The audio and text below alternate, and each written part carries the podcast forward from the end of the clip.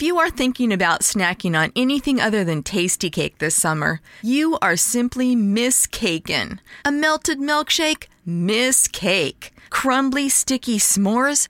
Bigger miss cake. Or worst of all, you resort to baking? If it's not tasty cake, it's a miss cake because nothing satisfies like a perfectly sweet butterscotch crimpet or rich and creamy chocolate peanut butter candy cake. Tasty cake. Accept no substitutes. Mayday, mayday, going down. Ellos nos observan.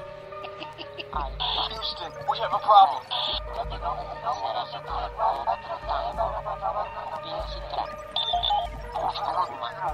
Archivos Enigma, Honduras. Es hora de los archivos Enigma.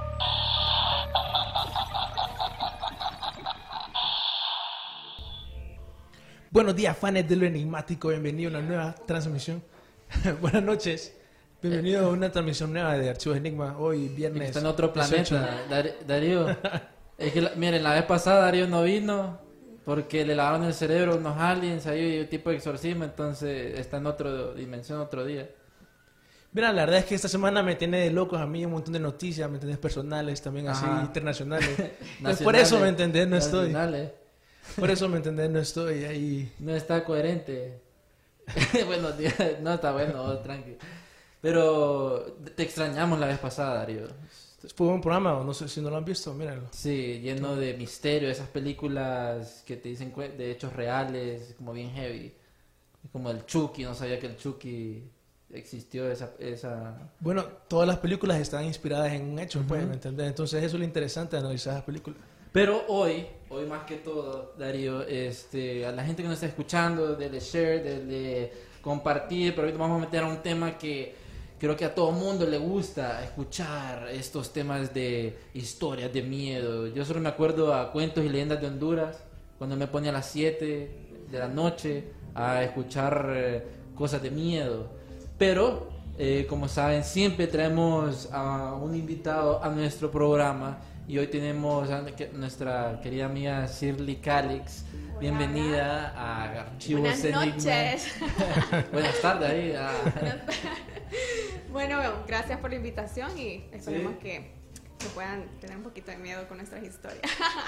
Sí, en Extra Cama nos contabas que tenías bastantes experiencias así como que te han pasado o sabes de otras personas que le han pasado. Sí, que me han Sí. pasado y, y, y muchas personas también Sí. que me han contado, familias cercanas y, y bueno, esperamos que sean de su agrado. ¿Y vos crees de que este Darío, estas cosas que pasan, bueno, a mucha gente le ha pasado, mucha gente dice, no, a mí nunca me ha pasado nada malo. Bueno, hay Eh, gente que como no, cree, selectivo, ajá. que no cree que pasan esas cosas porque como nunca le ha sucedido eso, Sí. y dicen, no, eso no existe, o es mentira, imaginaciones. Pero solo al que realmente le ha ocurrido historias o cosas así tan extrañas, pues lo cree. Pero hay gente que sí es muy cerrada, pero incluso hay gente que, que sí, pucha, dice, Sí. que, ¿qué onda? ¿Qué es eso? ¿no? Y les interesa el tema. Entonces hay que escuchar algunas historias para saber un poco de qué es esto. Es interesante porque las historias siempre han estado presentes en nuestras vidas. De hecho, desde las civilizaciones antiguas, em, los chamanes, eh, muchos de las cosas que sabemos se pasaban por medio de historias. Historias que te podían contar como el inicio de la vida, te contaban como his- esta historia de miedo para asustar a los niños, especialmente en la noche, como ahí viene el coco, eh, duérmete ya, o cosas así, ¿verdad? Pero eh, muchas de estas historias están basadas como en experiencias reales de personas. En cuanto al- a medida que va pasando el tiempo, como que lo modifican, como para dormir a los niños. Por ejemplo, la No, sucia. y les da más miedo, no Ajá. pues. La sucia eh, ha estado presente. Bueno, quiero, ¿quién fue que nos decía? Ariel, que venía de una. Como de, de una historia mitológica, algo así, como que era algo maya. Sí, po- no me acuerdo muy bien. Pero Ariel nos explicaba en ese episodio de la historia secreta de Honduras. eh, miren ese episodio, nos contaba de dónde venía como este personaje. Es que sí, porque un montón de, por ejemplo, Guatemala, todos tienen su propia versión de, Sí. de la sucia, ¿me entendés? Entonces, lo más seguro es que viene una historia maya más antigua, pues. Sí, pero digamos, quiero que nos comenten, porque los vamos a estar leyendo a todos ustedes, nos escriban si, nos, si les ha pasado algo paranormal. Eh, hoy los queremos escuchar a, a ustedes.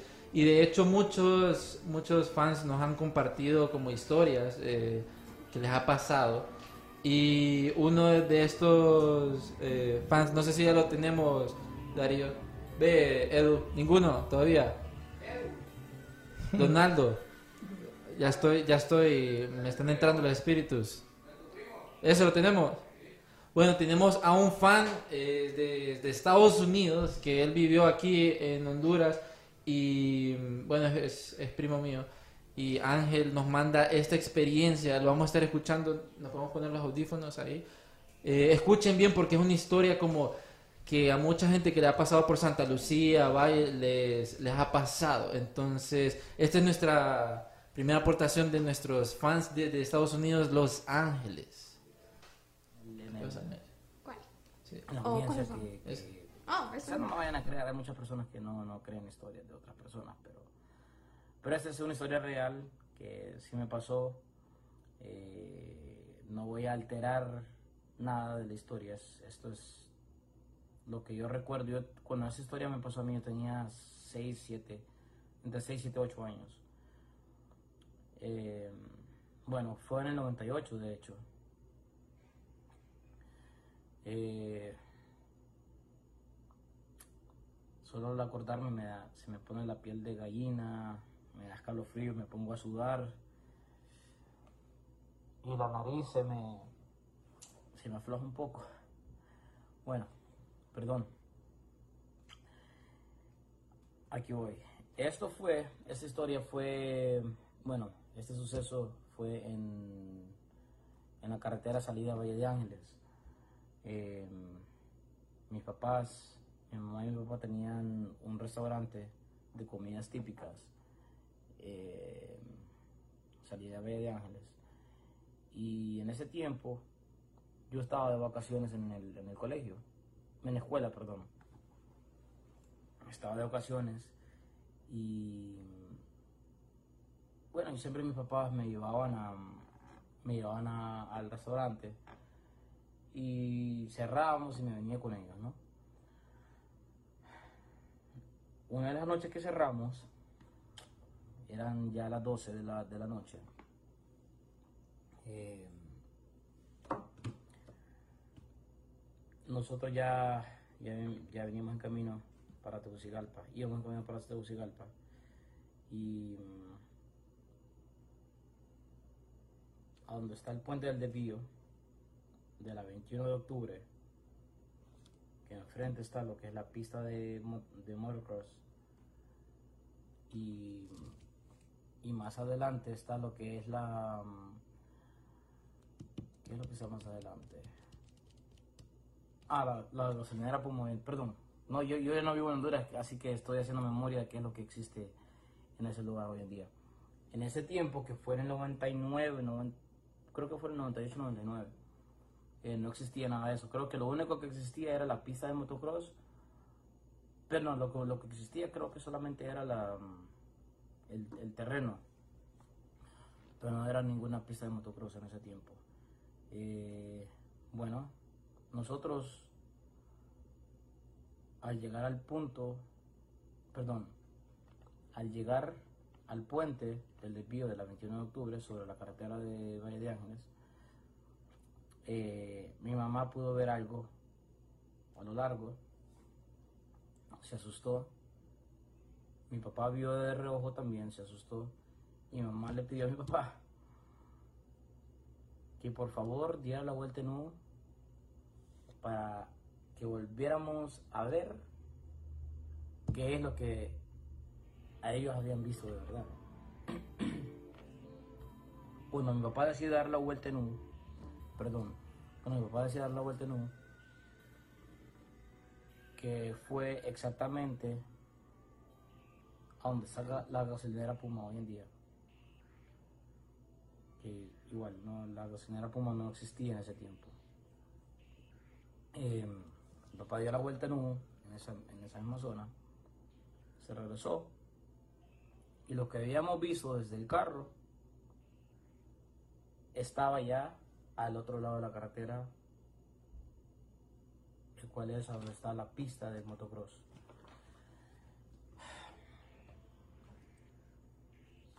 A la vuelta U. eh, ya el objeto, la cosa o el fantasma enseguida estaba, que le- como les comento, estaba al otro lado de la carretera. Mi papá se asusta, decide dar otra vez la vuelta en y seguir el camino. Bueno, mi papá es, ya una vez que mi papá ha terminado de hacer la vuelta en U, la fantasma está parada en medio de la carretera. En medio de la carretera, mi papá se asusta demasiado, maneja despacio y forzosamente tuvimos que pasar por el lado de donde está la fantasma. Esta es la, esta es la fantasma, ¿no? Ese es nuestro vehículo. Tuvimos que pasar exactamente al lado de ella. Desafortunadamente, yo venía en el asiento de atrás, del lado del, del, del- del conductor. Bueno, si quieren saber la próxima, eh, la parte que sigue de, de Ángel, lo vamos a poner en, Spotify, lo vamos a poner. Pero es curioso porque esa historia, eh, dicen que en Valle Ángeles y en esos lados sale eh, una bruja o la sucia. De hecho, Irma nos contaba eh, una vez de que a, a una gente ahí por el- la parte de Santa Lucía había una bruja que se les apareció ahí y les aparece a la, a la gente. No sé qué opinas. Como bruja o la sucia. Sí, o- la sucia, Bueno, me la imagino bruja, que no la sé. gente cuando ve esos fenómenos no sabe cómo identificar qué es, qué es eso, Sí. ¿no? Porque solo preguntan qué es. Pero si es una mujer, lo que más he escuchado es o es la sucia o disque la llorona. Para mí son fenómenos distintos. ¿A vos te ha salido la sucia? No, la sucia no, pero sí he escuchado la llorona en, en mi pueblo. Yo soy originaria de Aramecina, en el departamento de Valle, y en los pueblos creo que se dan más estas cosas. Bueno, yo la empecé a escuchar cuando era más pequeña, porque mi hermano, él tiene su cuarto, y él tenía como unos 12 años en aquel entonces, y él dormía con mi mamá. Y mi mamá ya está grande, ándate para tu cuarto, que no sé qué. Y le decía, no, es que me da miedo. ¿Y por qué te da miedo? Es que me sale la llorona. Entonces nadie le creía, era como, ay, qué cipote más tonto, que porque no quiere dormir solo. Sí. Pues entonces es- él estaba como siempre con miedo y cuando mi mami lo mandaba a, a- a dormir a su cuarto, siempre él como que, y nosotros nos preocupábamos por qué era tanto el miedo. Hasta que un día ya en serio, eh, sí lo escuchamos. Yo Ujú. eh, estaba como, como de dormida ya en mi cuarto y de repente empiezo a escuchar, es, es que es un llanto tan raro, o sea, no es un llanto normal, sino que escuchas y vos de inmediato sabes que no es algo normal, que no es un llanto normal de niño, de persona, sino que es como un llanto de Lamento. agonía, de lamento, como que si estuviera saliendo algo de, de esa mujer o de lo que rayos Sí. sea. Entonces, yo, yo de inmediato supe, es la llorona, o sea, yo había escuchado de la gente hablar, pero yo no, nunca la había escuchado. Dije, Ujú. esta es, esta es, porque no es algo normal. Y aquella cosa lloraba, lloraba. Y vos sentís que yo, yo, yo estaba aquí en, en mi cama, ¿no? Pero yo la sentía como que estaba en la ventana llorando, como que estaba allí a la par mía, pero en realidad eh, tal vez está lejos, Sí. retirado. Pero según el fenómeno te hace sentir que está ahí con vos. Y sí, es un llanto desesperante, que, que realmente te da aquella sensación como que ya cállate, ya andate, como que ya, ya no te aguanto, porque es un llanto horrible. Y esa cosa para, no paraba de llorar, no paraba de llorar hasta que yo me dormí. Entonces yo dije, al siguiente día sí es cierto y que no sé qué. Entonces ya, mami, yo la escuché, en serio la Sí. escuchaste. Y mi mamá, mm, o sea, a ella sí que le ha pasado muy poco. Entonces ya después era como que, pucha, tiene razón, ese hipote, vamos a, dejarlo que, que duerma conmigo. Pero ya después él fue creciendo y obviamente ya después no quería dormir con mi mamá.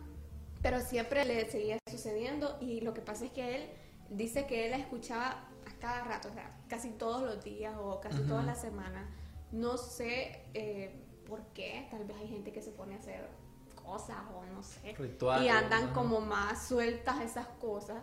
Entonces, bueno, me pasó a mí y todavía el cipote era algo como que muy consecutivo aquello y él decía, es que otra vez, es que otra vez, y era cada noche. Entonces nosotros nos, nos empezamos a preocupar porque, ¿por qué tanto, no? Entonces llegó un tío que él vive aquí en Tegucigalpa y se quedó a dormir en mi cuarto. Yo en ese entonces, pues, no estaba, creo, y él dijo, a mí me salió también. Pucha. Y dice que él tampoco la había escuchado Sí. nunca y tampoco lo dejó dormir. O sea, dice que no pudo dormir. Y igual, el mismo ya, las mismas descripciones, ¿no? Del llanto. Y bueno, no es que mi casa Asustan ahí. nada, pero, o sea, sí pasa. Y, y- y- y le ha pasado a mucha gente, creo, ¿no? Fíjate A, a mí nunca me ha pasado así como que me salga la sucia, la llorona o cosas así. Pero sí me ha pasado como que vos vas caminando y sentís como que te están observando. Bueno, creo Va- que va- eso es normal. Sí, pero como que vas solo y vos de reojo miras como unas sombras. Mm. Entonces miras como sombras así, vos que es como, como en el, en el del ojo aquí. Entonces miras como que pasa algo ahí, o miras al otro lado, o te estás despertando y a las 3 de la mañana dices, porque estoy despierto, y como estás medio entre dormido y despierto, miras unas sombras pasar ahí, vos como, que heavy. Fíjate que casualmente el otro día estaba viendo un científico que describía eso mismo que vos. Que una vez le pasó eso, que él estaba en su laboratorio y vio como una entidad, él decía, así de rojo. Sí. Entonces el man, vos sabés, científico, se puso a ver y todo eso. El man concluyó que vio una, una, una máquina que sacaba una cierta frecuencia Ajá. y que él dice que la frecuencia te puede afectar. O sea, cambiaba como tu ojo, entonces hacía que vos fueras más susceptible a eso. Como que hacía que tu ojo vibrara a cierta frecuencia y eso. Ajá. Una loquera así, ¿me entendés? Y eso podía explicar, ¿me entendés? Eso que vos dijiste ahorita. De que mirabas así. También está lo de sha- Shadow People, Hombre Sombra, no sé si lo has escuchado. No. Darío. Sí, es bien interesante con los fantasmas eso, fíjate. Sí, más adelante vamos a estar tocando eh, esos temas. Escríbanos, denle compartir, queremos escuchar si tienen algún comentario de alguna historia de miedo, pero puntualmente yo quiero que Sirri nos diga este, una historia que cuando a mí me la contó de que como que qué onda con esto, porque sabemos de que sos de, bueno, de, de ¿dónde es? Aramexina. Aramecina, pucha. Aramecina, sí, la yo sé que es complicado. Sí. Bueno, de ahí, y mm, Darío decía que como en las partes de los pueblos asustan, es como más, pasan más estas cosas, no sé por qué, ¿verdad? La gente lo reporta más por alguna Ajá, razón. sí, pero algo que te pasó como en tu escuela y Oh, en el internado. el internado. Bueno, yo sí. estudié magisterio en Danlí y estuve en un internado de señoritas. Bueno, en aquel entonces, ya- ahora ya lo cerraron porque ya, ya las normales, pues, las Porque cerraron no- a nivel nacional, ¿no? Que Eh. se mató la... sí, espérate. Ajá. Entonces, eh, yo estuve en, en ese internado y nosotras, o sea, vivíamos ahí, no podíamos salir, vivíamos aproximadamente unas 300 hipotas y ya se imaginan, ma, o sea, a- para mí fue una experiencia muy bonita porque depende, no teníamos teléfonos, computadoras, o sea, nada más que nuestras compañeras. Entonces, eh, por ser un internado tan antiguo, porque creo que desde 1960, pues, hace muchos años, le- lo inauguraron y el internado pues siempre ha sido solo de mujeres. Entonces, eh, el primer año, eh, la única opción para que las internas pudiéramos tener un contacto con los varones, imagínense tres años encerradas sin poder ver hombres ni nada. Entonces, eh, entonces, entonces era como que la única opción era como meterte a un cuadro de danza, de banda de guerra, y yo me metí a la banda de guerra. Pues entonces nosotros la banda de guerra siempre competíamos y salíamos a, que a San Pedro, entonces era como que ahí puedo salir, puedo distraerme un poco, entonces yo me metí y check. Un día íbamos eh, de gira, no recuerdo dónde, pero íbamos a viajar lejos y nos quedamos practicando hasta como la una o dos de la mañana por ahí Pucha. aproximadamente y salíamos a las 4 de la mañana. Entonces dije yo, pucha, tengo que aprovechar a dormir para poder un poco relajar. Pues entonces cuando yo llego, a- eh, los cuartos son camarotes, va, típico de mi internado. Y yo dormí en la parte de arriba, en el camarote de arriba. Entonces todas mis amigas, mis compañeras ya estaban dormidas. Y yo pues muy silenciosa, pues me subo. Yo les, le digo a Jean-Pierre que ahí había como una teoría, no sé cómo decirle, que si en un cuarto de estaban como todos los closets en una pared, todos los closets, y si había un closet que quedaba vacío, quedaba de esquina, era porque algo había en ese closet. O sea, si alguien se había suicidado allí. Muy raro, ¿no? Que Sí. Bueno, pero esa era la teoría. Entonces, exactamente, eh, un cuarto, eh, un closet de esquina, perdón, quedó vacío. Éramos cinco, no me acuerdo cuántas vivíamos en ese entonces, pero había un closet vacío, esa es la idea. Entonces esa era la teoría. Entonces hubo un tiempo que empezamos como a escuchar que en, en los closets le hacían como, como la madera, como, como garras, como que los rasguñaban. Entonces nosotras, pucha, cipotas son las del otro cuarto. O sea, nos dividía una pared, pero a veces escuchábamos cuando ellas abrían sus closets, porque los closets estaban como de este lado los de un cuarto y de este lado los del otro.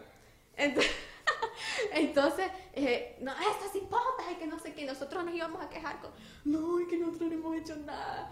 Y entonces, ¿cómo? ¿De verdad? Y nos íbamos, vaya, pues todos quedémonos en este cuarto. Y se escuchaba al otro que realmente había algo ahí y todas en el otro cuarto, pues. Entonces, pucha, o sea, ni modo, vamos las cipotas a ver qué, qué puta es esto. bueno, entonces, ese día yo llego cansada. Ya habíamos estado escuchando el ruido eh, veces anteriores, pero como que llegó un momento en que no nos hace nada, ya nos acostumbramos. Es como que, ah, sí, ahí hacen ruidos a saber qué puta es, pero yo me voy a dormir. Pues esta noche llegué como, me voy a dormir. Y empieza aquella cosa, pero me desesperó, o sea, y ra, y ra, y empiezan a abrirse las puertas, nunca se habían abierto las puertas de ese closet. Y se abren, yo me quedo así como que, ¿qué es esto? Y todas mis amigas dormidas. Y yo, ay, Dios mío. Entonces, no voy a ignorar esto, voy a ignorar esto. Me decía por un lado, por otro. Y yo, aquello que hay un escándalo, o sea, era un, es que son como unas garras que vos sabes que es algo malo. O sea, Ah, no es como como, que lo hago yo así, no. Se Ajá. escuchaba aquello tan, tan fuerte, tan feo. Entonces yo dije, puta, esta mierda hoy no me va a dejar dormir. Y como ya me han pasado cosas así, a veces esos fenómenos como que no dejan de hacerlo. Y están ahí jodiendo, jodiendo, hasta que vos te dormís y cuando menos ya, ya andándolos escuchando. Entonces yo dije, pucha, esta mierda no me va a dormir, yo necesito dormir. Pues le cuento a Jean-Pierre que en ese entonces en el internado estaba en iglesia y todavía metida a rollo, bien, con las cosas de Dios la niña. Pues vengo yo y me bajo del camarote con una cólera y empiezo yo a reprender. Yo le digo a Jean-Pierre que yo no sé de dónde me salieron a mí palabras para yo reprender aquella cosa. O sea, fue algo tan... Yo, así como estoy ahora, jamás lo hubiese hecho. Pues yo empiezo y me bajo y te, te me vas de aquí que estoy harta, que yo empiezo a reprender el nombre de Jesús. Yo no me acuerdo qué fue lo que dije, pero yo reprendiendo aquella cosa y que, que se fuera ya de, de ahí, que ya no lo soportábamos. Pues miren ustedes que se ha callado aquella cosa y yo nunca más la volví a escuchar. Entonces yo me quedé como que, wow, se cayó, ¿no? Y me subí al camarote y, y nunca más lo volví a escuchar.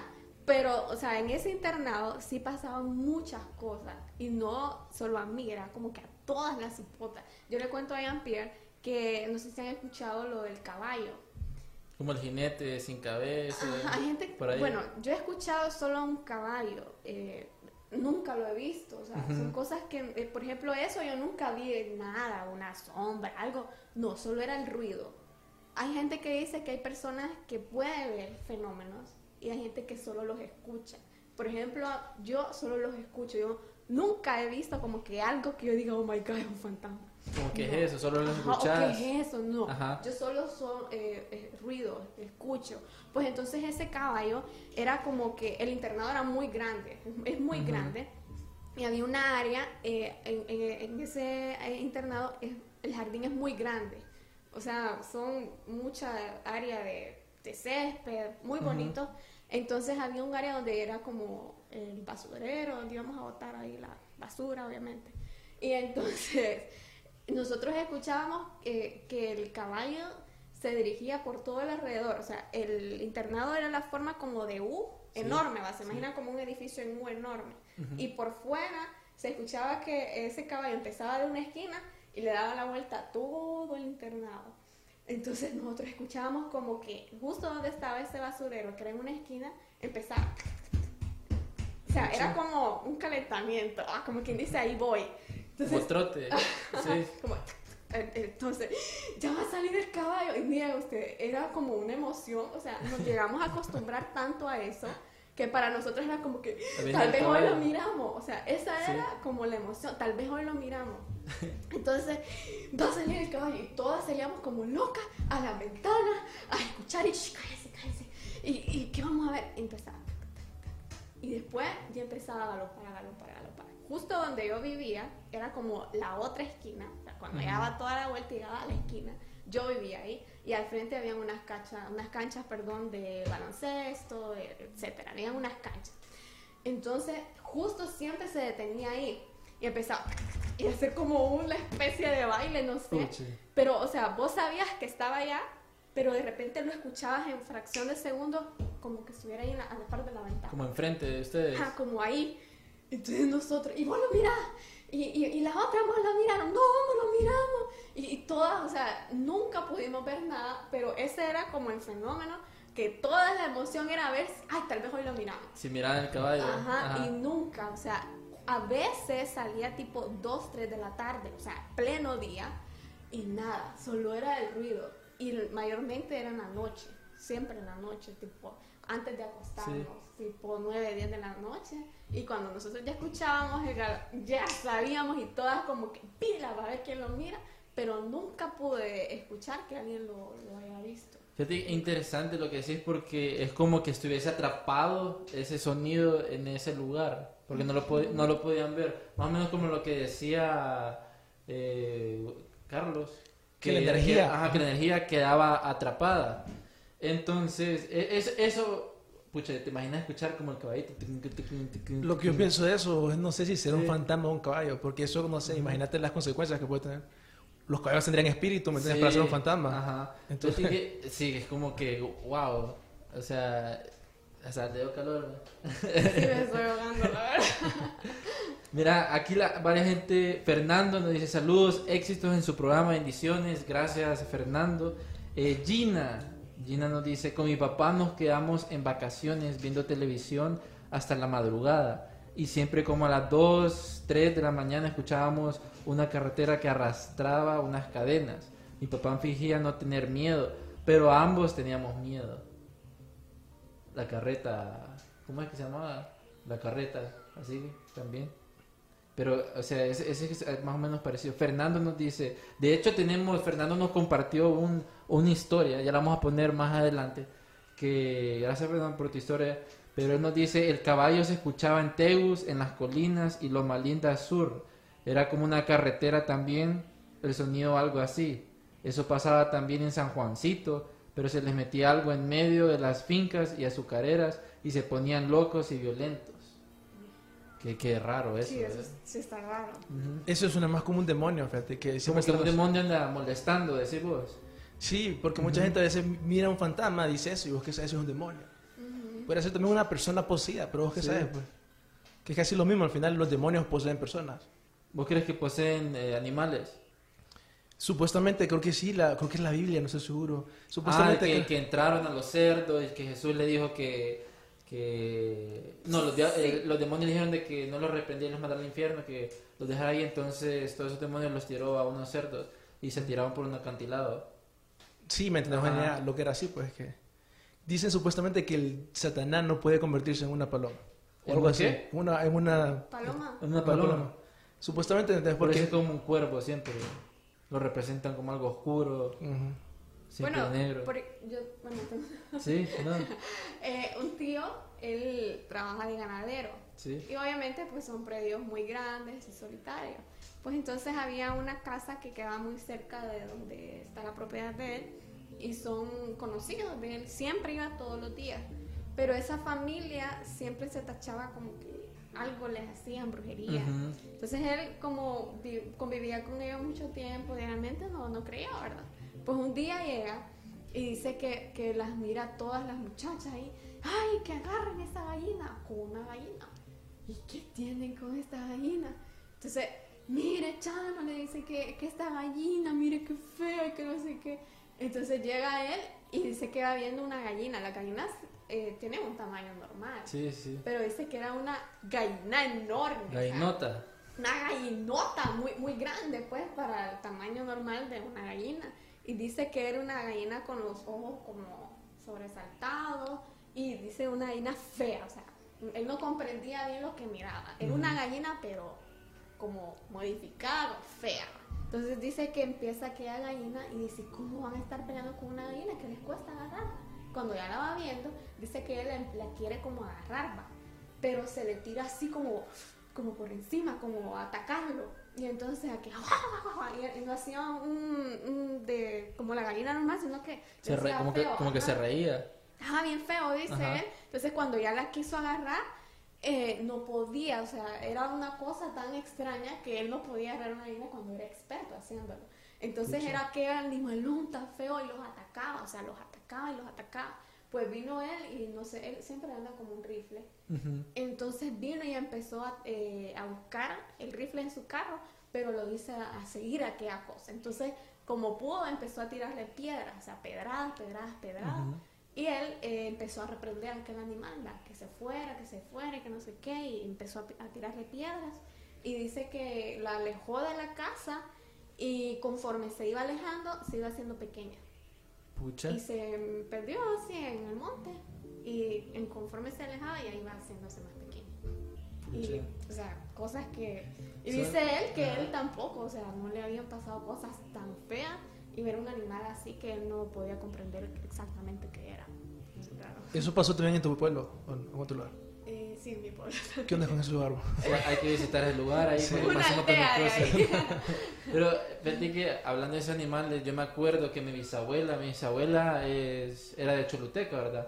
Entonces ella mencionaba que antes las casas eran como bien grandes o tenían aquel patio así grandes o, o tenían como la naturaleza cerca, pues. Entonces ella mencionaba que el papá una vez fueron a una finca y en esa finca ella dormía cerca de la puerta de entrada y ella siempre tenía miedo porque a cierta hora de la noche ella escuchaba como unos pasos y estaba con, con sus hermanos también, ¿verdad? Y escuchaba unos pasos ahí. Entonces ellos decían, ahí viene, ahí viene, ahí viene. Entonces ellos decían de que cuando escuchaban los pasos en el pasillo eh, que estaba afuera, se miraba como una sombra que pasaba por ahí, se quedaba enfrente de la puerta y mi bisabuela decía que hagan silencio, hagan silencio. Y después se iba. También eh, mencionaba de que no, unas veces no eran pasos, sino que en la mera puerta del cuarto eh, se escuchaban como rasguños, así como un animal feo queriendo como entrar, así. Entonces ellos tenían miedo y una vez le dijeron a, a su papá y dijeron, eso, es- eso es pura mentira, es pura mentira. Y que? Entonces él salió, cuando escuchó el sonido todos estaban con miedo y era como que iba a romper la puerta y cuando salió el papá no había nada, no había nada y la puerta estaba limpia. Entonces uno queda así como, ¿qué, qué onda? El cadejo, algo raro quería entrar ahí, ¿verdad?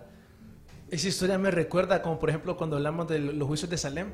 Ajá. Habían brujos que los acusaban y que algunos de los testimonios eran cosas como, no, él vino y él entró por la ventana de mi casa en forma de serpiente Ajá. y que después se convirtió en humano. Sí, Yo sé que sí. es bien difícil de creer, ¿me entiendes? Zeus.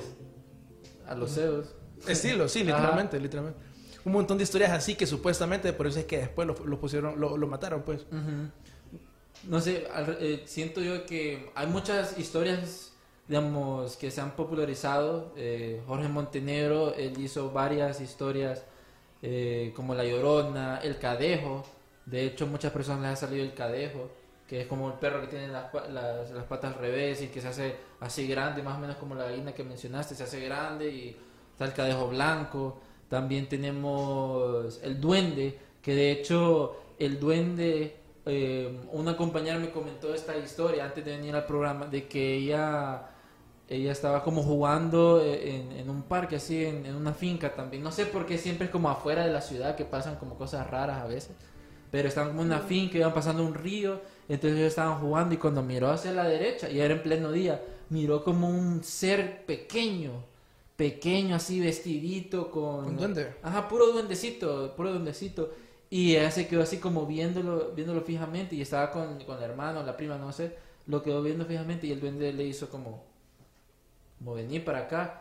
Y, y ella se quedó así helada y le dijo a la hermana, mira, lo viste, lo viste, ahí está el duende, ahí está el duende. Yo no miro nada y el duende solo le hacía así. Entonces cuando escuchó como un sonido y miró para el lado y volvió a ver, ya no estaba. Entonces no queda como la- el duende se quiere llevar a las, a las mujeres, se supone, ¿verdad? Eso es lo que nos dicen. Pero en, en, en Lloro, en todas esas partes, en Choluteca, sale como que el duende los rapta. Bueno, eso es- Sí. yo he escuchado sí, historias de esas. Eh, en, mi pueblo también. Eh, una señora, El- el pueblo cuando dice que estaba joven ella, ¿Sí? y esa señora, si vos le vas a preguntar y que te cuente la historia, dicen que ella se puede perder horas platicando, contándote Sí. lo que es su experiencia. Pues dicen que ella era una de las muchachas más bonitas en el pueblo. Y el duende, también con esa descripción, como bien vestidito, bien formalito, como un hombre chiquito, pero bien arregladito. Sí. Y, y lo que cuentan es que él eh, le gusta como peinarlas a las muchachas que le gusta, le gusta peinarlas, eh, ponerles ropa bonita, vestiditos, que anden bien arregladitas. Y dicen que les eh, anda con una guitarra también y que les canta y toca la guitarra. Y incluso dicen que ella le leía la Biblia y él escuchaba. O sea, sí, estoy escuchando la palabra de Dios. O sea, los demonios saben mejor que cualquiera de nosotros cada palabra que hay en la Biblia. Sí. Pero ya ellos ya saben que están destinados, ¿no? Entonces, eh, dicen que ella le leía la Biblia y él escuchaba normal. Y cosas así. Bueno, ella dice que se la llevó como a una cueva y estuvo como cerca de un mes Ujú. perdida, ella se imagina, se, Sí, sí, la- se la llevó el duende y eso fue un fenómeno, porque tanto tiempo, y dice que ella, o sea, no recuerda como que, que mm, la haya como raptado, sino que de repente entró a otra... Otro lugar, cuarto, no sí. sé. O sea, de repente ya no estaba donde ella estaba y frecuentemente se le aparecía. Entonces hasta que ya llegó un punto, no sé cómo ella pues salió de, de esa cueva, pero dicen que estuvo ahí como aproximadamente un mes con el duende y dicen que la atendía muy Puche. bien. Pero llegó un momento como que ya después se, se cansaron de esa situación. No, como digo, no sé cómo se lograron salir de eso, pero hay historias así. O hay gente que dice que si una mujer es muy bonita, le gusta el duende, pero está casada, en la noche llega a macanear al esposo. O sea, ¿Qué onda? Dicen que los castiga, porque ahí en el pueblo también Sí. se escuchó eso, que eh, eh, su- la pareja durmiendo ¿no? en su cama y en la noche llegaba es- ese duendecito y empezaba a, con un la- a- Látigo. ajá, a, a macanear al hombre, a macanear, o sea, hasta que él se quedaba con la mujer. O sea, cosas que, que cuentan también. Pucha, te me dan duendecito. Solo me imagino la película eh, Pequeño pero peligroso. Ahí como... Sí, o sea, Pero el duende a mucha gente le, le ha pasado. Darío como no le ha pasado cosas raras. ¿No te ha pasado cosas raras, Darío? No, fíjate, nunca, jamás en la vida. Mire, O sea, hay que hacer un hashtag, Darío, que te pasen cosas paranormales. Yo solo quiero comprobar. Eh, eh, Quiere comprobar, dice. Pero este, vamos a poner, es, no sé, ponemos el audio de Fernando, es, eh, es corto, para que ustedes puedan... El, de, el del video que te mandé. El segundo. Sí. Este, Fernando Mendoza nos mandó este audio. Eh, saludos, Fernando, gracias por el audio. En donde él nos explica más o menos de una experiencia que tuvo. Eh, es corta, no es como la de mi primo que me emociona hablarlo. Si querés, ya la, ya la podemos poner. Y, y después nos contás la de la sucia que saltaba. Ah, Fernando Javier Mendoza. Eh, pues hablando aquí sobre el tema, bueno, un tema paranormal, pues yo tuve una experiencia hace unos 10 años en el cual yo estaba dormido, eran como las 2 o 2 y 15 de la mañana y precisamente eh, eh, inmediatamente yo me desperté porque sentí de que, de que me empujaron en el pecho. De, de sorpresa mía, yo me levanté de un solo y, y yo pensé de que alguien había entrado a la casa o algo así, pero al final no me di cuenta de que solo había sido eh, precisamente algo así paranormal. E inmediatamente, pues claro, me puse a orar y todo. Y yo he sido una persona que también es, ha, pertenecido bastante tiempo a, a- a la iglesia, ¿verdad? Tanto como joven estuve también de, de líder de un grupo de la iglesia y estuve siete años, después me salí por cuestiones de universidad y después ya, ya con mi familia y todo eh, me volví a incorporar, ya con mis hijos y todo, y mi esposa igual, siempre mantenemos ese, esa, esa cercanía pues a, lo que es Dios. Entonces, bueno, ese es un pequeño aporte que, que quería hacer y, y saludos a, a Jean-Pierre. Qué interesante, no sé qué opinan ustedes. Me gustó eso que dijo al final, ¿me entendés? Que de, como que aparentemente cuando vos sos más consciente de la palabra del Señor, de Dios, Sí. como, bueno, no sé vos qué opinás, que esa- esas son las personas que más conocen de este tipo de casos, ¿me entendés? Tal vez si vos no crees, no te pasan cosas así, pero es porque no te das cuenta. No sabes cómo identificarlas. Ajá, como que te pasan y yo decía, ah, eso es como fly. Bueno, eso Ajá. se parece a lo que le pasó a mi, a mi novio. Ajá. Eh, mi novio también estuvo en un internado, solo que en Olancho, en que- ENA, una, como le digan, que es la Universidad de Agricultura. Y él estuvo ahí interno como cuatro años, creo, aproximadamente. Entonces ellos también dormían en, muy parecido al internado donde yo estuve, en camarotes, con muchos Sí, sí, sí. compañeros, etcétera. Pues entonces dice él que una vez estaba en la habitación, o sea, en las habitaciones hay como 8, 9, 10 compañeros con los que tú compartes la habitación, y dice que todos bromeando, y él estaba en el camarote de él, y él también dormía en el de arriba. Entonces, ay, ya les va a dar miedo dormir el camarote de Ajá. arriba. Entonces dice que todos estaban bromeando y todo, y él estaba estudiando, leyendo ahí un disque libro.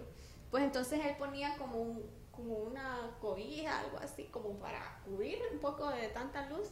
Entonces dice que de repente él siente que se le sube algo, como cuando se te sube alguien encima, o sea, tú estás acostado y sientes que, alguien se te sube, pero él está como, o sea, está Rígido. rígido, o sea, Sí. está acostado y siente que algo se le sube y de repente cae un peso como y dice que él sentía como que era un animal grande, como, como que si se, tuviera, se te subiera no un perro, sino como una vaca, como un toro, o sea, algo tan pesado. Y dice que él sentía que el peso no lo, no lo podía, era demasiado. Y empezó como, como a faltarle el aire por aquello tan pesado. Y dice que de repente él está rígido, pues porque mucha gente cuando les pasan esas Sí. cosas se quedan como tiesos, como que no hay qué hacer. Como Entonces, shock, más o menos. él estaba así y de repente siente a, a su lado por, por la oreja por el- y empiezan como a hacerle pero como un animal como los, Como toro. como toros que cuando se enojan pero él sentía aquí aquello tan caliente que él le quemaba eh, eh, entonces él dice que él sintió aquello tan feo le hacía y entonces él, él inmóvil dice que ya no podía respirar y, y todos los compañeros como si nada, como, Como tranquilo, normal, ¿verdad? está acostado y cheque. Pero él realmente estaba como en aquella agonía y con aquel peso horrible de aquel animal haciéndolo así Sí. en- aquí por su oído y dice que de repente cuando él ya sentía que ya realmente no podía respirar ni nada, ya aquella cosa se va y él y se pote ¿qué te pasa? O sea, ¿qué te pasa? Es que se me subió algo, entonces aquel estaba como ahogado y empieza todo como, ¿qué onda? Y auxiliar, darle agua, entonces ya cuando se tranquiliza, él les cuenta. Y todos asustados y qué barbaridad, que no sé qué. Pues eso pasó un día, después, días posteriores, él- ellos dicen que escuchan como, estaba como medio lloviendo, estaba Sí. lloviendo muy poco realmente, y dicen que escuchan como que eh, cae algo en el techo y empieza a caminar. Pero, o sea, mm, pasos raros, no de humano, no que como, o sea, que era tan raro. Sí. Entonces dice que escuchan el, que el ruido en el techo y empiezan a. Y entonces, ¿y qué es esa risa? Y "Jua, ja, ja, ja, ja". ¿Y quién anda en el techo? Y entonces, eh, ellos como todos varones, los muy valientes, vamos a ver, esta es la sucia, hay que agarrarla. Y que no sé qué. Y se van todos ustedes. Miren, cuando él me cuenta, yo quedé, ay, qué. ¿Qué onda? Y entonces dice, mira, nos vamos todos dice, a seguir a la. Y dice, wow. Entonces escuchan que se quita del techo y se empieza a subir a unos árboles. Ujú. Y ellos con unos focos y aquel montón de cipotes buscando aquella cosa. Pues entonces dicen que de repente eh, llegó un punto que llegaron como una galera, que hay como uno, está ahí unas pilas, no sé qué era lo que era. Sí. Entonces ellos como empezó como ya a llover, entonces no, metámonos aquí. Entonces se, met- se refugian ahí en esa galera y del árbol donde estaba la sucia o lo que fuera, cae, eh, perdón, a techo y entonces cuando cae el techo se derrumba. O sea, lo, lo botó, las bases, el techo, la lámina, todo, ellos se quitaron a tiempo, pero cuando la cosa cae, o sea, se cayó toda la galera, la, la botó y de repente ellos solo escucharon que se fue de árbol en árbol riéndose y se, y se fue. Y ellos quedaron así como. ¿qué es esto? Sí, son cosas que solo quien las ha vivido realmente puede como decir es cierto. ¿Qui- ¿Quién radio va a aparecer la sucia? a saber si, si, si lo hubiera presentado de otra forma, como no, no se hubiese ido, sino como, ajá, me andan buscando. Ujú. Hubiera- eso hubiese sido otra cosa. Ahí, Uy, sí, sí. ahí es como, no sé, a la gente que ha visto la sucia dicen como es que es lo más horrible, que tiene que cara de, como de cabra, así, no sé, esquelética, súper rara, súper rara. Fíjate que aquí nos están escribiendo, eh, dice, veterano de guerra, acción, qué buen nombre ese, qué buen nombre. Dice, el verdadero nombre de la llorona, eh, dice que es Vania Parada, dice.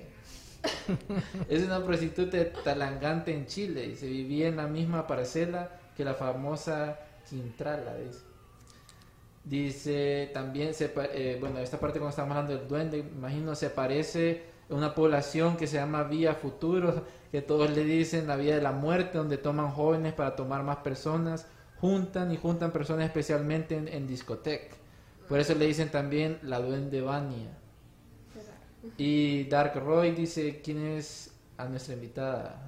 Nuestra chica preciosa, dice.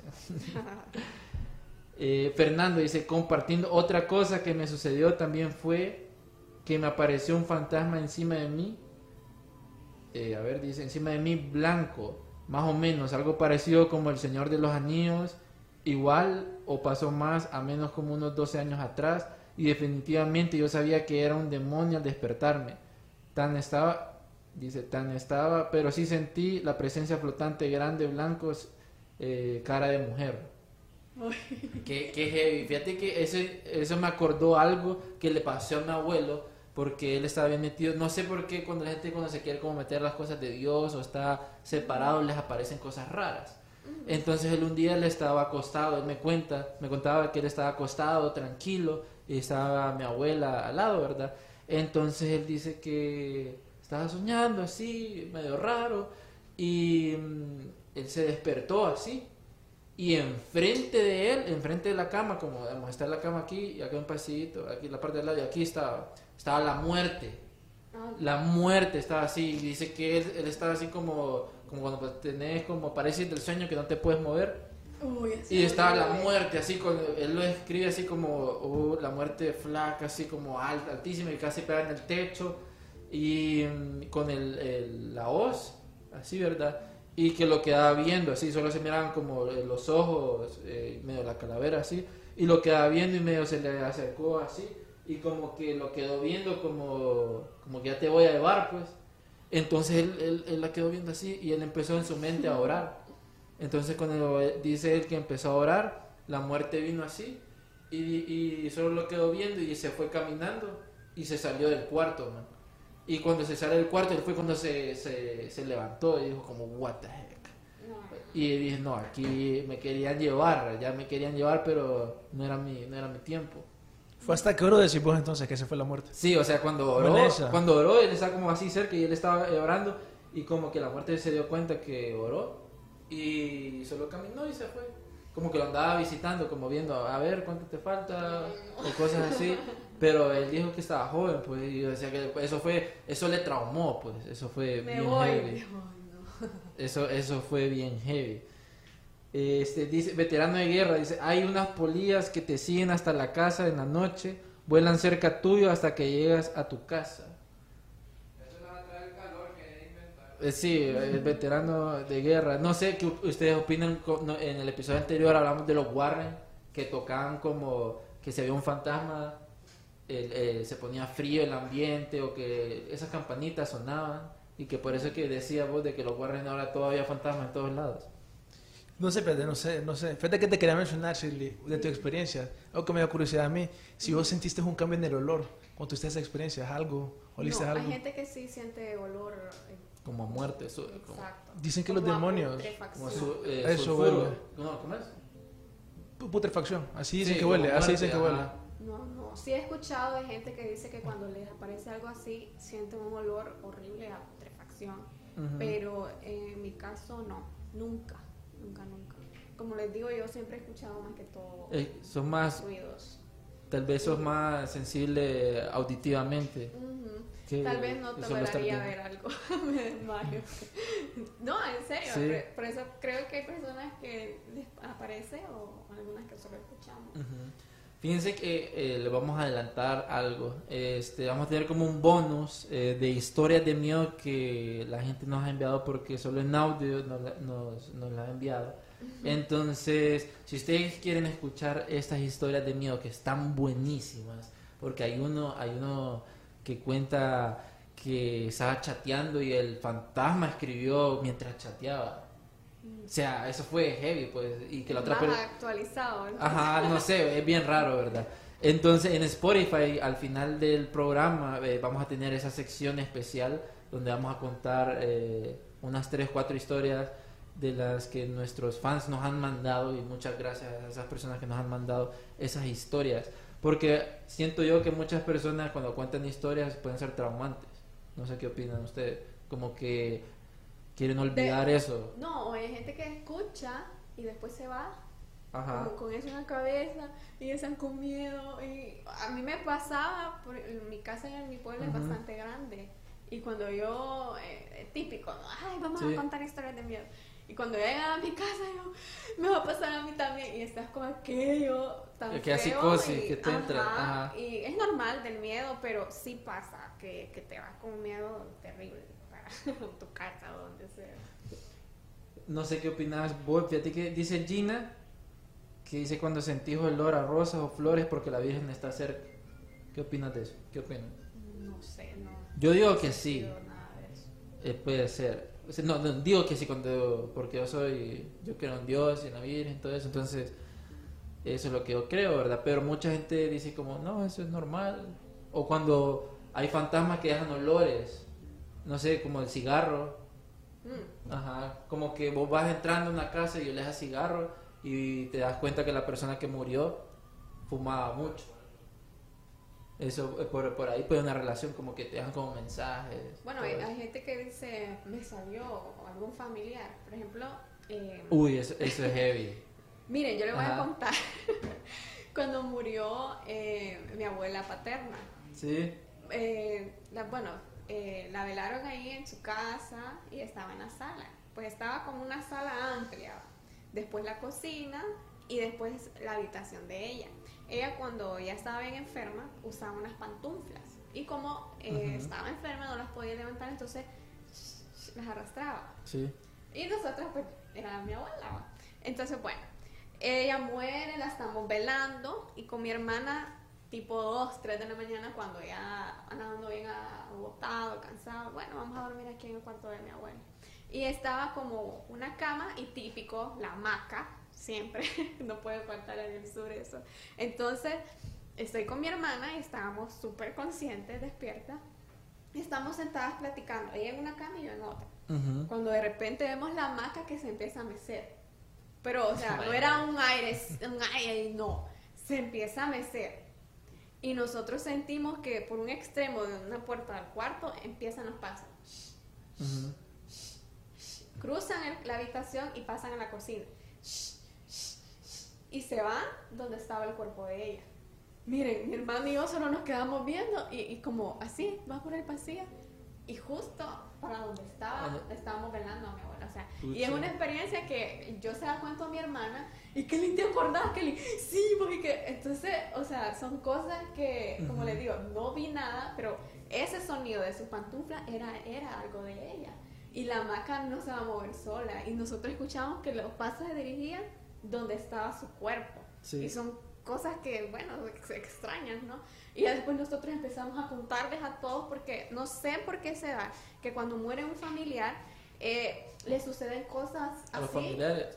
Dicen algunos familiares. Entonces, no sé. Cuando murió después mi abuela materna, eh, yo no experimenté nada ni en mi familia, pero ella tenía una hija que ella vive en Colón y nosotros en el sur. Entonces ella como la hija que vivía lejos, ¿no?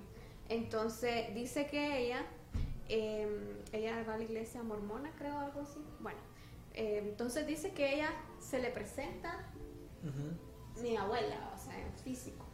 Pero ella viene y un día nos visita y nos cuenta esa historia. Dice, miren que me salió mi mami. Dice, ¿Cómo?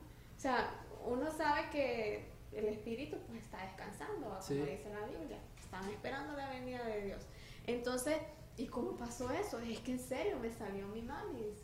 Pero ella solo me quedaba viendo así parada y yo en mi mente solo dije, yo sé que no sos real, que sos un demonio revertido con la imagen de mi mamá. Y dice que fue su pensamiento y de repente ya desapareció. Pero es una realidad, o sea, hay gente que dice, me salió mi mamá, me salió mi Qué papá". bueno y qué- Ajá, qué- y- pero no, o sea, realmente eso no existe, sino que los demonios se revisten de la imagen de tu ser querido Para poder entrarte más rápido. Exacto. Eh, una vez pasó eso con un niño en mi pueblo y dice que él eh, miró no sé qué familiar, pero vio que, que lo llamaba para el río y un niño que no puede nadar en una quebrada, o sea, un- Sí, lo, como un que lo río. quería llevar Y también. dice que le decía que, no, es que fíjese que me decía que me fuera para allá y él estaba en medio de la poza, dice que decía el niño. Entonces, a veces son cosas que los mismos demonios te, te hacen creer, pucha, me salió mi mami. Y no, no es así, o sea, el espíritu está descansando y es una realidad. Eso Sí. no, no existe, son demonios. Eso que sí, ¿verdad? Que a veces la gente se pone a jugar la Ouija y ella voy a hablar con mi mami. Es pura mentira, pues- es pura. Pero se supone que si pasa, o sea, que la Ouija supuestamente es como para poder hablar con los espíritus. Ajá. Entonces son demonios que hacen pasar por tus familiares. Como Exacto. Insidious. Estilo, sí, estilo, sí. Como en la película Insidious. Bueno, esa es la idea, literalmente. Sí. esa es. Que lastimosamente, pucha, que tan bueno estos temas, tantas historias que tenemos, como que no, una hora siempre yo como, pucha, una hora es tan poquito. De hecho, eh, Chile tenía otras historias, pero imagínate. Eh, pero solo para irnos, este, Donaldo, ¿puedes poner un poquito el, el video donde sale como un duende, no sé qué es? Nos lo pasaron a nuestro grupo VIP de Archivos Enigma, que esto lo encontraron, donde, como en un... ¿En qué lugar fue? bro? Bueno, era un río, no sí, recuerdo en un lugar. río, en un pueblo. Entonces, no sé, es súper rarísimo. Y no y escúchenlo, o sea, no sé, como duende, no sé, y, tiene como garras, no sé ni mirar el rostro. Tampoco, Municipio de Dolores, Merendón, dice. sí.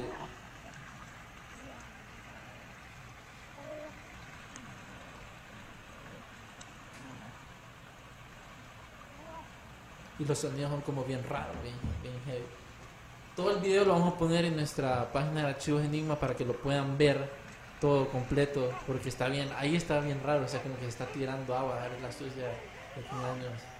Yo digo que es un mudo bañándose, pero mucha gente dice como que está poseído, no sé, es súper raro.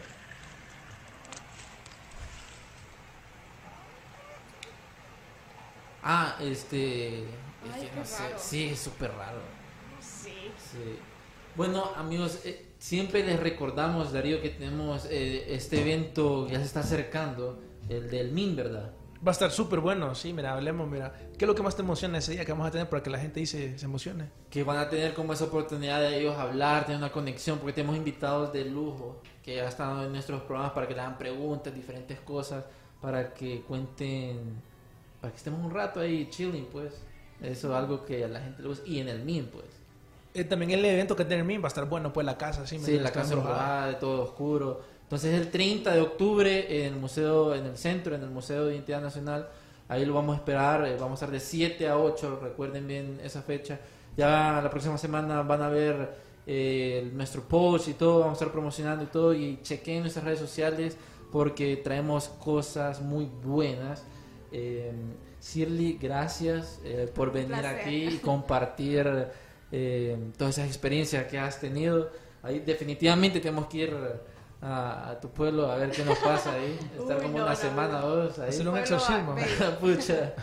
No, no, eh, solo pues recordarles que son cosas que sí pasan y pasan más que todo eh, cuando tú no estás bien con Dios, sí te Sí. puede pasar algo, porque Dios nos protege de todo, pero si uno no está bien con Dios, eso es, permite que te pase algo. El demonio es el demonio y pues uno está... eh, eh, ¿Cómo es la palabra? Expuesto. Eh, sí, Sí. expuesto, vulnerable. a eso. Entonces, lo mejor es siempre pues tratar de crear una mejor relación con Dios. Creo que es muy difícil para todos, pero es el camino que Sí. deberíamos de escoger. Pues yo, bueno, ya saben, este, siempre hay que estar en una buena vibra, estar cerca de Dios. Eh, bueno, no sé si quieres decir tus redes sociales para la gente. Ah, bueno, Sirle Calix en Instagram y Facebook. Darío. Nos pregunta veterano de guerra que ahora salimos los miércoles y los viernes a las 7 pm. Siempre por TVS, así que dale like a la página. Sí, dale like y también archivos Enigma, ahí nos puedes eh, seguir y nos puedes mandar mensajes, estamos en contacto. Y esto fue Archivos Enigma, Jumpy Cruz. De Vialta. Y Sirle Calix, muchas gracias. vemos.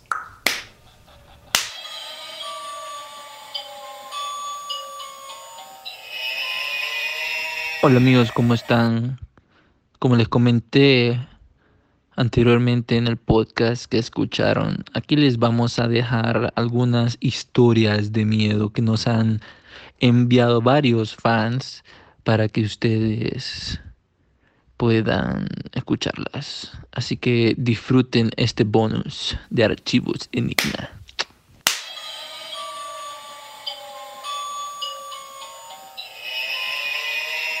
Hola, mi nombre es Fernando Javier Mendoza. Eh, pues hablando aquí sobre el tema, bueno, un tema paranormal, pues yo tuve una experiencia hace unos 10 años en el cual yo estaba dormido, eran como las 2 o 2 y 15 de la mañana y precisamente eh, eh, inmediatamente yo me desperté porque sentí de que, de que me empujaron en el pecho. De, de sorpresa mía, yo me levanté de un solo y, y yo pensé de que alguien había entrado a la casa o algo así, pero al final no me di cuenta de que solo había sido eh, precisamente algo así paranormal. E inmediatamente, pues claro, me puse a orar y todo. Y yo he sido una persona que también es, ha, ha pertenecido bastante tiempo a, a a la iglesia, ¿verdad? Tanto como joven estuve también de, de líder de un grupo de la iglesia y estuve siete años, después me salí por cuestiones de universidad y después ya, ya con mi familia y todo eh, me volví a incorporar, ya con mis hijos y todo, y mi esposa igual, siempre mantenemos ese, esa, esa cercanía pues a, lo que es Dios. Entonces, bueno, ese es un pequeño aporte que, que quería hacer y, y saludos a, a Jean-Pierre.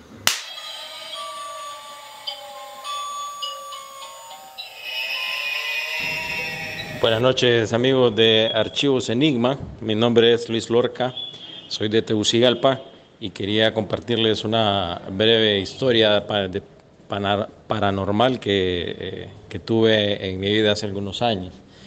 Pues eh, eso pues toma lugar en, en mi residencia donde eh, fue hace algunos años, ¿verdad? Donde todavía se usaba mucho las computadoras PC y que no pues que no tenían integrado todos los, los accesorios, así que tenía separado una, una cámara, pero no tenía micrófono. También ya venía entrando el internet y, y estaba muy de moda los, los chat rooms. Y, y bueno, era un día normal, eran aproximadamente las 5 de la tarde y estaba chateando con una, con una amiga eh, y teníamos la cámara encendida, pero como no teníamos micrófono, pues typeábamos la conversación. Pues todo pues era normal, eh, ¿no? mirábamos la cámara y, y compartíamos, lo, lo- eh, platicábamos a través del chat.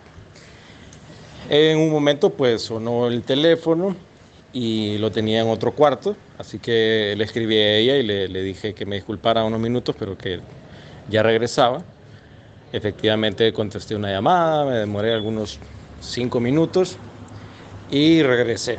Cuando regresé, pues le escribo y le digo, discúlpame, verdad que te dejé sola aquí, pero tenía, estaba teniendo una llamada. Y entonces me dijo, me escribió ella, no, no te preocupes, eh, yo pues me quedé platicando con tu amigo. Y entonces yo le digo, ¿cómo, Leo? ¿Por cuál amigo? Y me dice, tu amigo, me dice el que está al lado tuyo, me dice. Y eh, pues yo le digo, pues yo no tengo a nadie aquí al lado, le digo. Y me dice, sí, está al lado tuyo, lo estoy viendo, me dice. Y entonces yo primero pues pensaba que estaba bromeando y, y le digo, ¿para dónde lo tengo? Allá está al lado tuyo. yo no tengo na- na- nadie está aquí. le. Entonces ya en ese momento ya los dos pues nos empezamos a poner nerviosos y me dice ella, "No, deja de bromear, ¿verdad? Escribiéndonos ahí. Y yo le digo, yo no estoy bromeando, yo estoy solo. Y me dice, igual yo lo estoy viendo. Y entonces yo le pregunto, ¿y, y qué- y quién es? Y cómo describirlo. Y me dijo, un muchacho trigueño que está parado al lado tuyo con un como suéter gris, ¿verdad? Y me lo describió muy detalladamente, ¿verdad? Pues en ese momento ella me dijo, no, a mí ya me dio miedo y yo como, bueno, yo también y de- ni apagué la computadora, pero me fui, ¿verdad? Asustado, ¿verdad? Y terminó ahí la conversación en el chat. Eh, y bueno, comenté eso a mi familia, ¿verdad? Y mi familia riéndose, no me creía, ¿verdad? Pero sí estaba un poco asustado. Y, y entonces, después de eso, regresé a la computadora y eh, investigué internet y al parecer es un fenómeno que ha ocurrido, ¿verdad? En ese momento, pues yo también dudaba si era broma de ella o, o no. Y eh, como estábamos escribiendo en un chat room, entonces eh, ella me, le hablé por, la llamé por teléfono, ¿verdad? ya después cuando se apagó la computadora, y eh, que me explicara, ¿verdad? Y entonces ella me dijo, no, me dice, cuando vos te paraste, eh, el muchacho se sentó en la computadora, me dice, y eh, me escribió y me dijo hola, ¿verdad? Y yo le dije hola. Y me dice eh, que él escribió y le, y- y le puso, no te preocupes, Marvin ya viene, yo soy un amigo de él. Y pues mi amiga le dijo, ah, ok, está bien, ¿verdad? Y en eso pues yo regresé y me senté, ¿verdad? Eso me lo dijo ya después por teléfono, entonces cuando después que ella me habló todo eso, pues yo no podía creerlo. Pero entonces regresé a la computadora, me hice un poco de valor porque ya estaba nervioso. Y para sorpresa mía, en el chat estaba typeado la conversación eh, que ella me había detallado. Es decir, que alguien de mi teclado había escrito lo que ella me dijo, ¿verdad? Que puso yo soy un amigo de Marley, eh, de Luis, y eh, no digo el nombre de él, ¿verdad? Pero dijo ya regreso. Entonces, eh, bueno, pues quedó como una anécdota, ¿verdad? Sí, como les comento, eh, al parecer ah, ocurre, es un fenómeno que ocurre y, y bueno, yo sí quedé con eso, ¿verdad? Que hubo una evidencia que realmente alguien escribió en ese chat. ¿verdad? Así que son cosas que pasan, imagino que hay otras personas que van a compartir experiencias similares. Saludos, Archivos Enigma.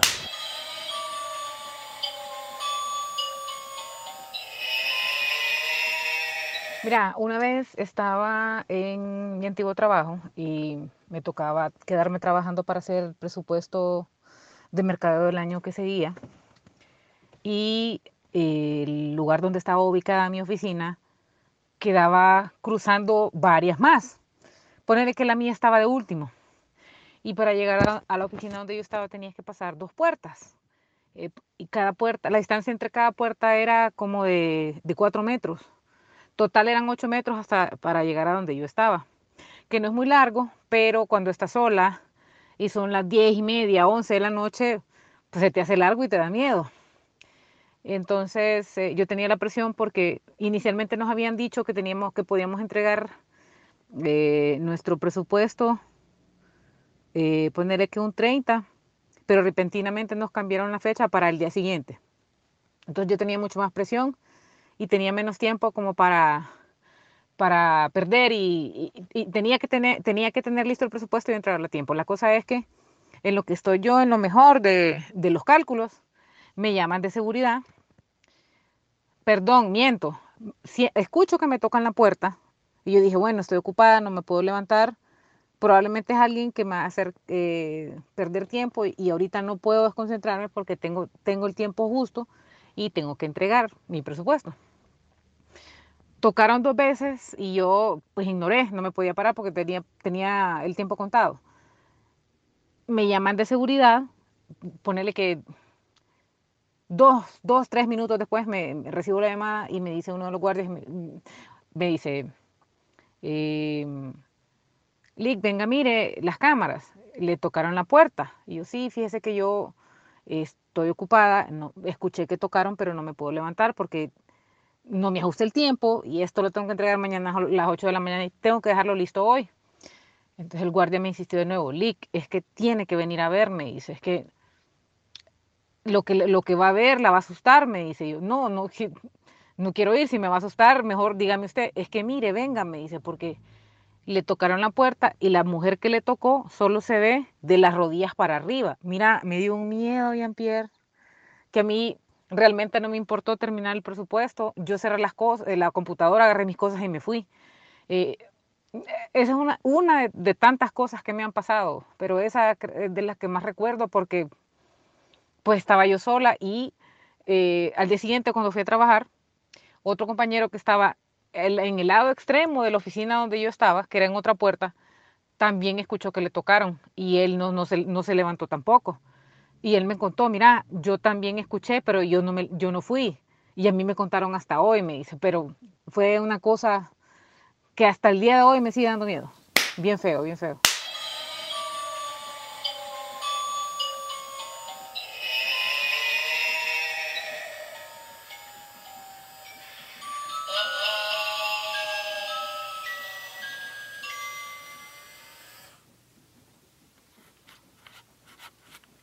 Buying a home can feel like navigating uncharted waters.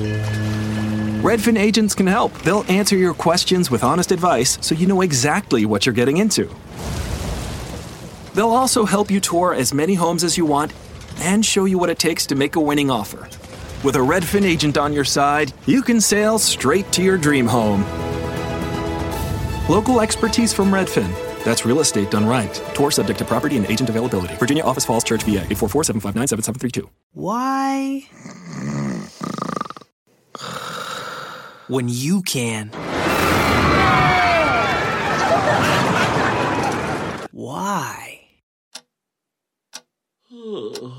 Um. when you can.